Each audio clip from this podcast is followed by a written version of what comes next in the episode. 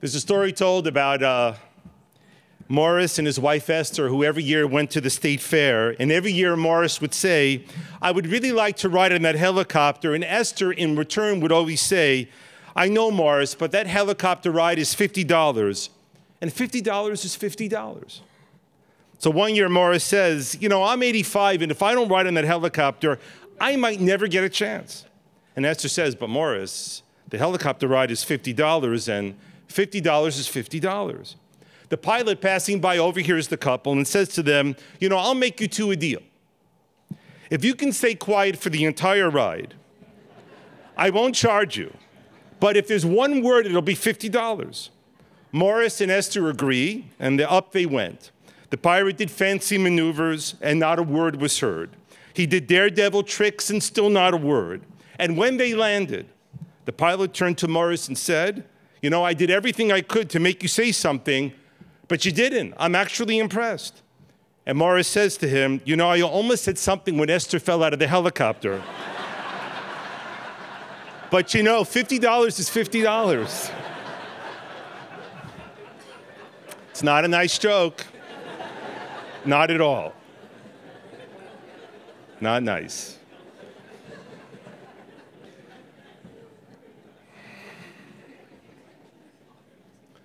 But then again, life isn't so nice.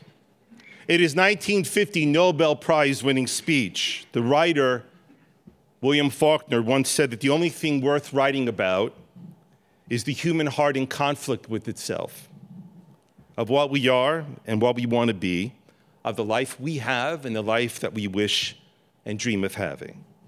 How, even as we breathe and move and live and love, that each of us feel on the inside that there's another different version of our lives and within ourselves waiting to unfold.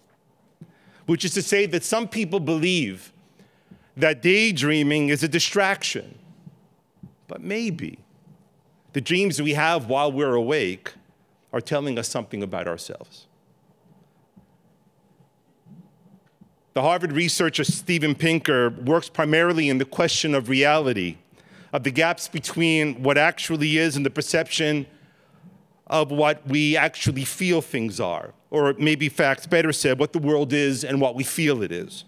Research shows us over and over again that people feel the world has never been worse off, but the truth is that for nearly every imaginable criteria, the world that you and I live in is the best version of the world that has ever existed by nearly every conceivable metric, we are better off than any human being has ever been in the history of humans ever walking on this earth. You can examine it by a simple exercise. Is it better to be healthy or sick? Is it better to be rich or poor? Is it better to be happy or sad? Is it better to live with freedoms and rights or without? By nearly every one of these criteria. The world of today is better than the world of yesterday. People are healthier than they have ever been. We live longer than any humans ever imagined that they might live.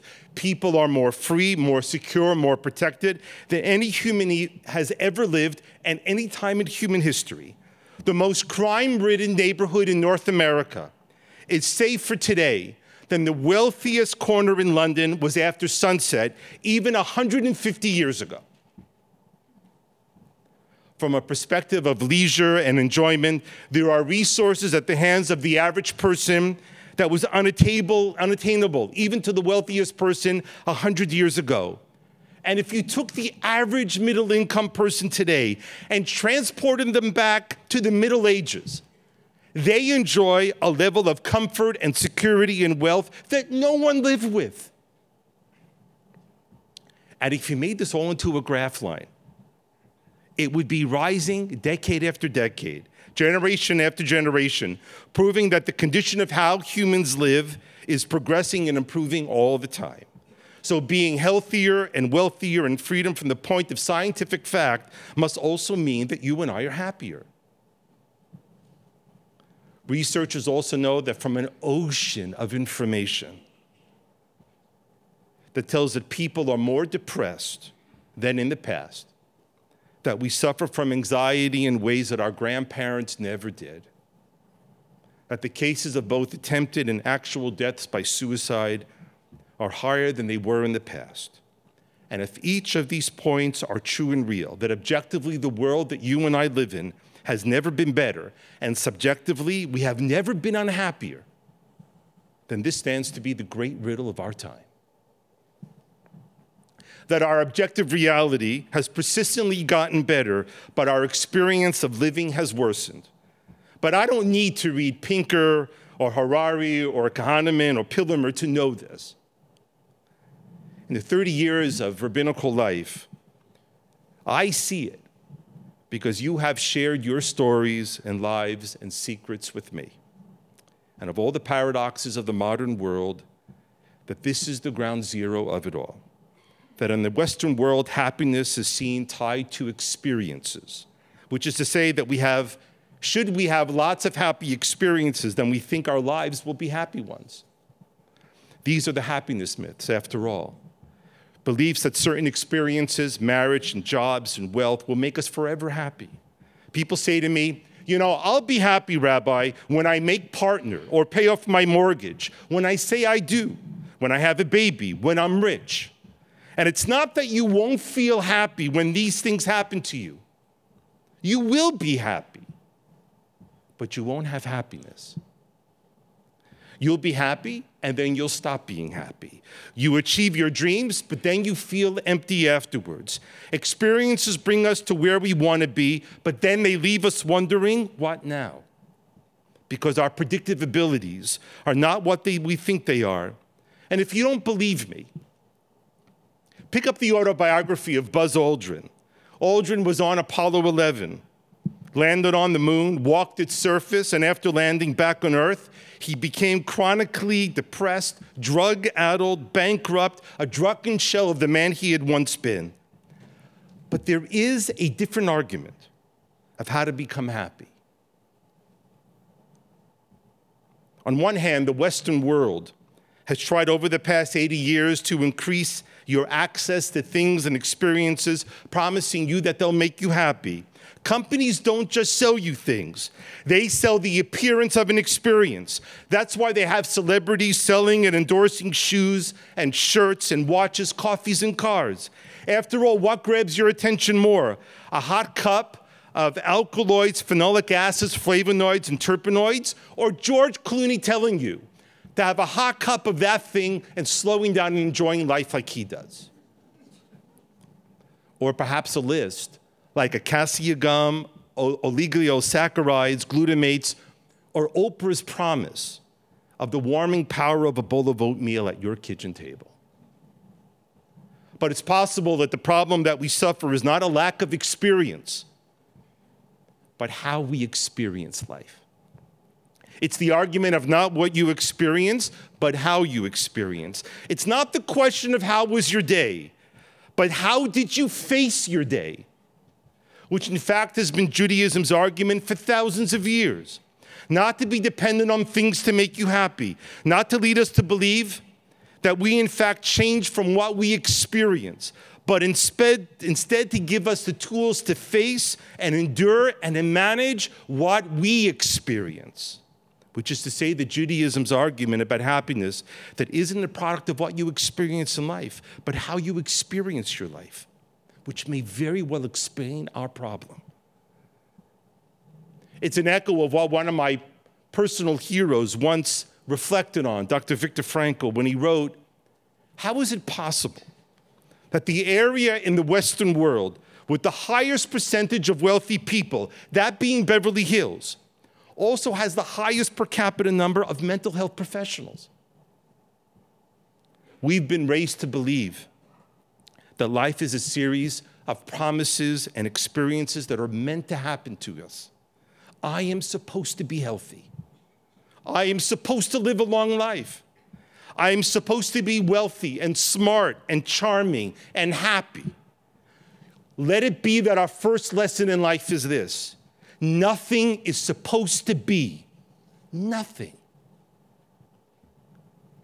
Every year, a pageantry takes place like it has for thousands of years, where we did the same thing and are supposed to be surprised by it. On the night of the 10th day of Tishrei, we stop eating and drinking.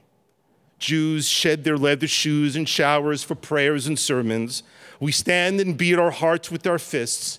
We read a list of things that we probably did wrong over the course of the year. And if we're careful and thoughtful and we think about what went wrong, 25 hours later, the shofar is blown with us declaring, We're forgiven. All echoing the words of the German Jewish poet Heine, who converted to Christianity in his 20s and on his deathbed, he recanted it. God will forgive me, Heine said. After all, it's his job. And if that's God's job, then what's yours? The ancient rabbis say that when humans set out to do a job, we search to find the best tools possible. Think, for example, of wearing your best suit for a job interview. But the same, they say, isn't true for God. They say that God uses kelim shvurim, that God uses broken tools. God God's job is to see the world is repaired, and the broken tools that God uses is me and you. Our second lesson, is this we, these frail, broken tools, since we know that God will forgive us, after all, it's His job, we would do so much better to forgive ourselves. Because by forgiving ourselves, we find ourselves able to forgive others. And through forgiveness, we let go of hurt and disappointment and consider what we can do different to experience our lives differently. The first time I went to Israel, I was 15 years old. We did the usual things that everyone does, but given that the trip was sponsored by my Orthodox high school, they did some unusual things. One of them was bringing us up north to an ancient mikveh, to a ritual bath inside of a cave. There we were told to immerse ourselves because this mikveh, it was believed to have a special power. Whoever went in it was assured to say the Shema before they died. I have stood personally over the deathbeds of more people than I care to count. And them unable to say the Shema for themselves, I've said it for them. The one thing that most Jews know is how central, important a prayer the Shema is. We all know the words, and we know to cover or close our eyes when we say it. But the prayer is just plain strange. Shema Yisrael, we say, listen, people of Israel. Hearing the words, you realize that the Shema is not said to God, but to us. Which is when you think about it, it is so perfectly Jewish. Because in Judaism, we do not pray to change God, not to make God do what we want when we want it. Our third lesson is that when we pray to look, we look to change ourselves. And let it be that this day be considered successful if you are not the same person you were before it started. If so, your prayers have been answered, my friends. You are changed. It seems to me that it is no coincidence at all that the better part of the Torah takes place in the desert, an inhospitable environment, or that the desert is chosen by God to instruct Israel in his laws because the world itself is often a desert. It is a place of unhappiness. The Almighty demonstratively does not choose to deliver the message and the Torah to the people of Israel in a state of ease because Judaism is meant to help us face life in its difficulty and its harshness. And even when the Israelites enter the land, they will not find a perfect, blissful environment, but only more struggle and more difficulty. Their faith was meant to prepare them for it. And what was true for the ancient Israelites is no less true for us because we know that life is harsh and difficult. It is filled with struggle and often absent of bliss, which brings us to this to Yizkor and one other lesson. There is a little known law that has never been observed in Jewish life, by the way, which you need to understand in order to comprehend the story. It says that a couple that has been childless for 10 years are supposed to separate. But those same ancient rabbis who told the story always saw two things at the same time they saw law and they saw love. There was a couple, they say, who were married and did not have children after 10 years, and they decided with this law in mind to part. The husband then turns to his wife and says, This evening, when I go to bed, choose whatever good thing you want in the house, take it before you go to your father's home. After he fell asleep, she told her servants to carry him over to her father's house. The next morning, he awakes, and confused, he said, What am I doing in your father's house? And she says to him, Ein chafetz li tov mimcha. There is nothing better in the world for me than you. The story speaks a truth. In fact, a great truth about our lives. It says that love deeply matters, perhaps more than anything else. Even when it sears and burns, even when life can devastate and shatter the ones that we love. A few years after the Second World War, a doctor was treating a Jewish woman who wore a bracelet made of baby teeth mounted in gold. That's a beautiful bracelet, he said. Yes, she answered. The tooth here belonged to Miriam, this one to Esther, this one to Shmuel. She mentioned the names of her daughters and sons according to their age. Nine children, she said, and all of them were taken out the gas chambers. And the doctor asked her, How can you live with such a bracelet? And quietly she responded, I am now in charge of an orphanage in Israel.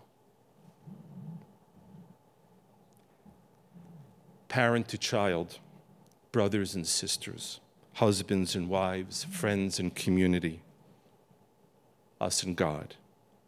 A world without love would fail. Yizkor teaches us, because our lives are brief, that love is worth every effort in life and in memory. On a cosmic scale, we are but the shortest of breaths, and yet we so deeply matter to those we love and those who love us. Where no matter how painful or how long the separation, our tears remind us of the beautiful they did and how grateful we are for being a part of it. It is to know that they are not lost to nothingness. It is to look at the night sky and not think the stars, who are so few in number, might be losing to the great darkness all around, because once there was a time when the sky was only dark. If you ask me, the stars are winning. Gemar Chatima Tova.